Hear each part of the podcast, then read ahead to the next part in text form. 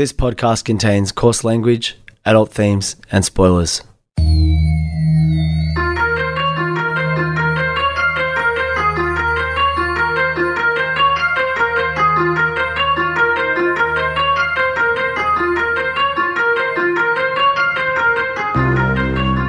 My name's Peach, and for the past couple of years, I've been helping my friend Shag overcome his childhood aversions to everyday foods in the podcast Fussy Eater. Now it's his turn to help me conquer my phobia of scary movies over one spooky night in the FBI studios, one Wikipedia synopsis at a time. This is Spooko. So, Peach, we're on a writing camp. Yes. Doing heaps of actual writing. Well, no, I think that's like a little bit of a misnomer. And you might have seen that we've been on a writing camp this weekend because of all the stories we put out. We did one or two Instagram stories. I would like to, look, if you're someone who's like, don't flood my feed with heaps of stories. Fucking go follow someone else then. Like we're just trying, No, but generally, I get it. We don't post as much as we have this weekend. And I just want to say we have because we've been excited. Yeah, and also because I thought it would be interesting for anyone who's in the Spooko fam, in the Feel Bad Club. I tried to slightly document, what the weekend's about. I'm fucking sorry for flooding your feed. That's my point. Sorry for making content that I'm hoping other people enjoy. But my point is, we're doing that because we're really excited, even though so far... technically hasn't been a writing camp per se. We've taken notes for Nightmare Method, the other podcast we're working on. So we've done a bit of tippity-tappity typing, but it has been, I guess, more a recording camp. But we've been gifted this time, yes, to have a time to actually start recording the Nightmare Method and also record a bunch of Spooko content as well. And coming really soon, in the next couple of weeks, we are going to be covering a film that Peach and I are going to watch together. Now, you've actually seen horror films, but it's not we keep being this is going to be your first horror film. It's you've seen Can I try? So Get Out I saw recently. Yeah. Seen The Shining that you might have heard about on your favorite podcast, Spooko. Seen Event Horizon. Seen Lady in Black.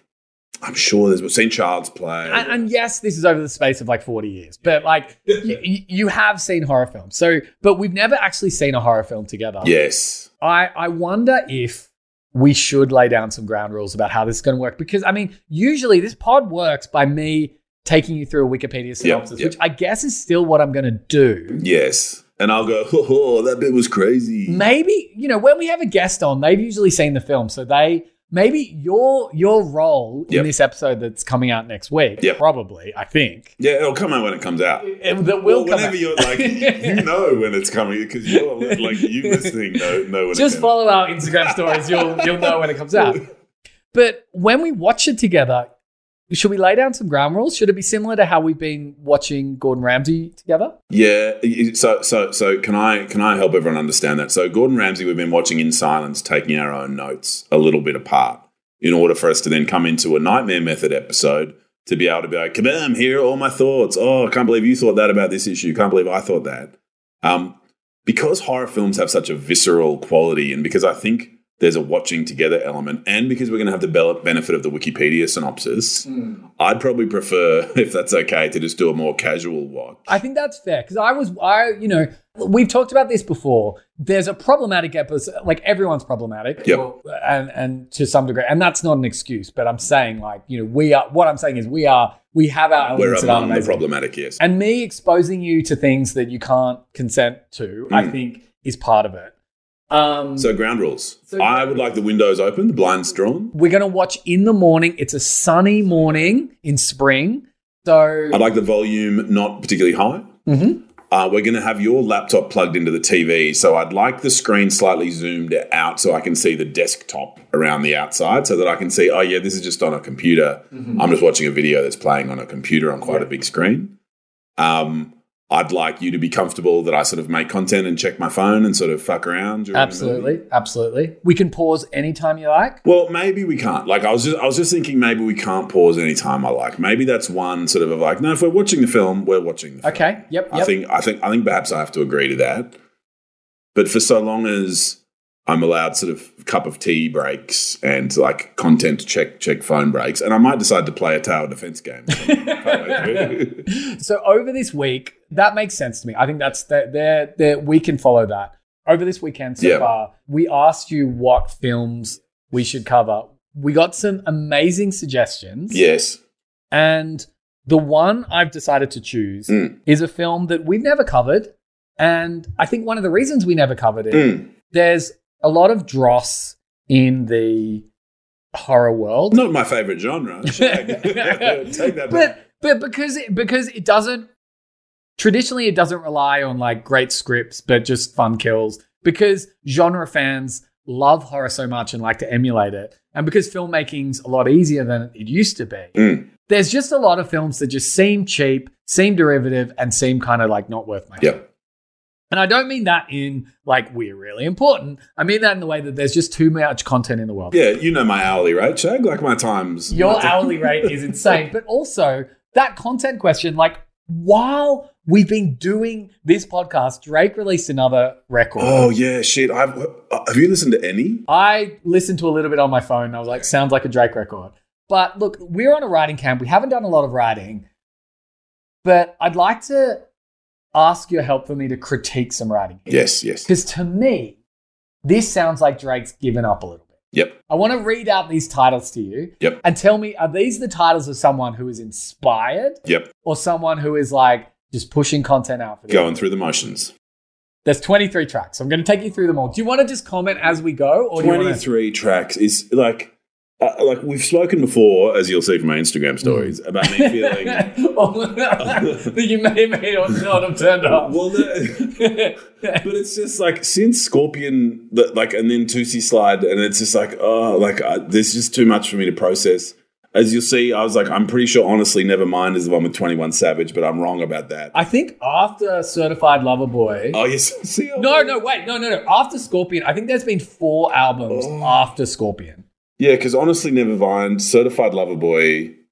That Lucy's collection with all the sort of dark, grimy ones. I think there's a Gigs track on that one.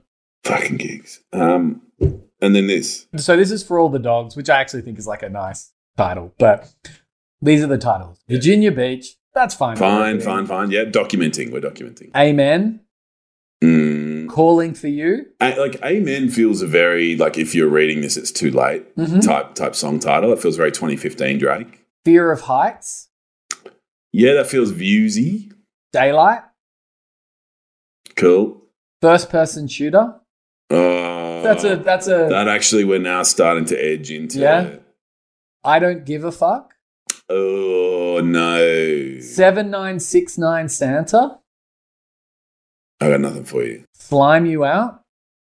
Bahamas Promises. That's a Drake title. Yeah, okay. That's like, okay, maybe you tried there. Tried Our Best. Oh, that's actually really autobiographical, like as he's trying to squeeze out this album. Yeah. Actually, that title feels really like a... Through the World. No. Drew a Picasso. Members Only. What Would Pluto Do? No. All the Parties. 8 a.m. in Charlotte. Maybe. BBL Love. Which is funny because like... That's really straightforward. But also in Australia, BBL is Big Bash League, which is like a version of cricket that's made to be really entertaining because cricket traditionally is very slow. So they made a version of cricket where everything would be like a massive hit. And it's like, yeah, we've got a DJ, guys. Do they have a DJ at Big Bash League? So you go there. That's the funniest thing I've ever heard. It's so bad. They play like Sandstorm when the game's just about to start and stuff. It's really unfair. There's still more titles. Gently. Maybe. Rich Baby Daddy. No. Another Late Night. That's when I'm like, you gave up. Another Late Night. It's like Late Night. Away From Home. And then Polar Opposites is the final track. Look, it does sound like there are some Drake songs. Yeah, maybe. In 2030, you might be able to find some. But I think there's just way, way too much content. But, okay, Speaking of anyone about 45 Instagram stories. Or our like 4 podcasts. Oh, I'll put in the highlights. So you'll be able to go check out the writing camp. So if you're listening to this in the past and go, I've missed these stories, we'll put them into a highlight. Yeah. So you'll be able to see what we're up to. You are under no obligation to watch unless you'd like to, yeah, to engage with it. And I'm pretty sure I'm not really open to much constructive feedback on it being a bad idea. It's we're nice, we're sharing. Okay, so today, Peach, this is an intermission. So we're not covering a film because we'll be covering a film next week. But what I would like to do, Peach, is take you through my idea, because this is a writer's camp. Yep. I want you to share my initial synopsis for the next Spooko Studios film.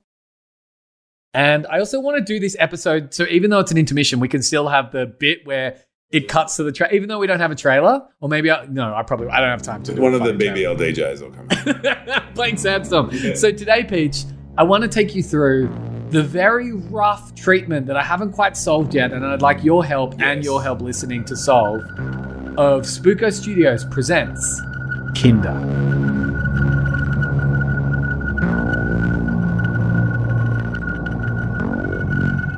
So Spooko Studios, what have we done? We've done Eyes Up. Eyes Up. We've done charcuterie. I thought it was called Look Up. You know, I've got an Instagram story that'll be in the heart. So I'm like, Look Up, that classic Spooko movie. Oh, God, I forgot what it was called. But we've done Eyes Up. We've done charcuterie. So this is Kinder. This is something you raised, and it's always stuck with me. To me, I can't really remember your original pitch, but I remember it being about like a childcare center, like a daycare center, right? And that to me, I'm like, okay, this trend of like fucking with kids in horror is something that we can jump on. Like, why the fuck not? We can do some trend jumping. Let's jump on that trend. But I was like, no, we can't do that. We can't just be gratuitous about it. And also, I don't love the idea of just like harming kids for the sake of being like, that was gross. Yeah, right? I'm on board with just gratuitously harming children, yeah. So I don't really have, I'm not at the stage where I've got, the movie starts here. Well, actually, I do have a start for the film. But I'm not, the stage where I've got, the real story beat. Yeah. But here's what I've got, right? And I'm pretty excited by this. Yeah, yeah. And I can read body language. I've seen excited people before. You look like one of them. All right. Okay, so Kinder begins with, I don't know how far in the past, but at some point in the past, a man is stopped from trying to blow up a childcare center with staff and children inside. Yes, I'm curious already. Right? I think he's probably and in fact, maybe we flip it. Maybe it's a woman. Maybe it's not your usual gender. I don't think gender is relevant for this character. Doesn't really matter for this character. Although maybe it does actually, I guess we'll get there. But this person gets very close and, there's probably a real tense, 15, 20 minutes at the start where we really feel like this character is, and we think these kids and these carers are all going to be evaporated in this massive explosion. Somehow they're tipped off. Somehow this person is not arrested. This person is killed. It's important this person is killed. Dead, okay. We are sometime in the future. Yeah, okay. I'm in Freddy Krueger territory. Yes, okay. This place has reopened. Yep. There's this lingering thing around it. But tonally, help me tonally. Are we A24 cinematic looks beautiful? I mean, fuck, I'd love that. Or are we schlocky and kind of... No, I think this one has to be A24 because I'm trying to get quite sophisticated with this, even though it's a highly derivative plot. That's fine. But derivative of things that I don't think have been derived from in a while. Let's do it. And two different things that I think don't link. Nice. So derivative in that fun way where it's it takes you a while. It's the Kinder method. You'd have to work out, right? You'd have to do a bit of work to find out how we got here. Yeah. So I guess there's maybe a sadness or a weirdness over the town. I like the idea. It's that classic trope where this isn't a big city. This is a town where that event has... Everybody knows someone who was affected by that event. And even though only one person died, so many people almost died.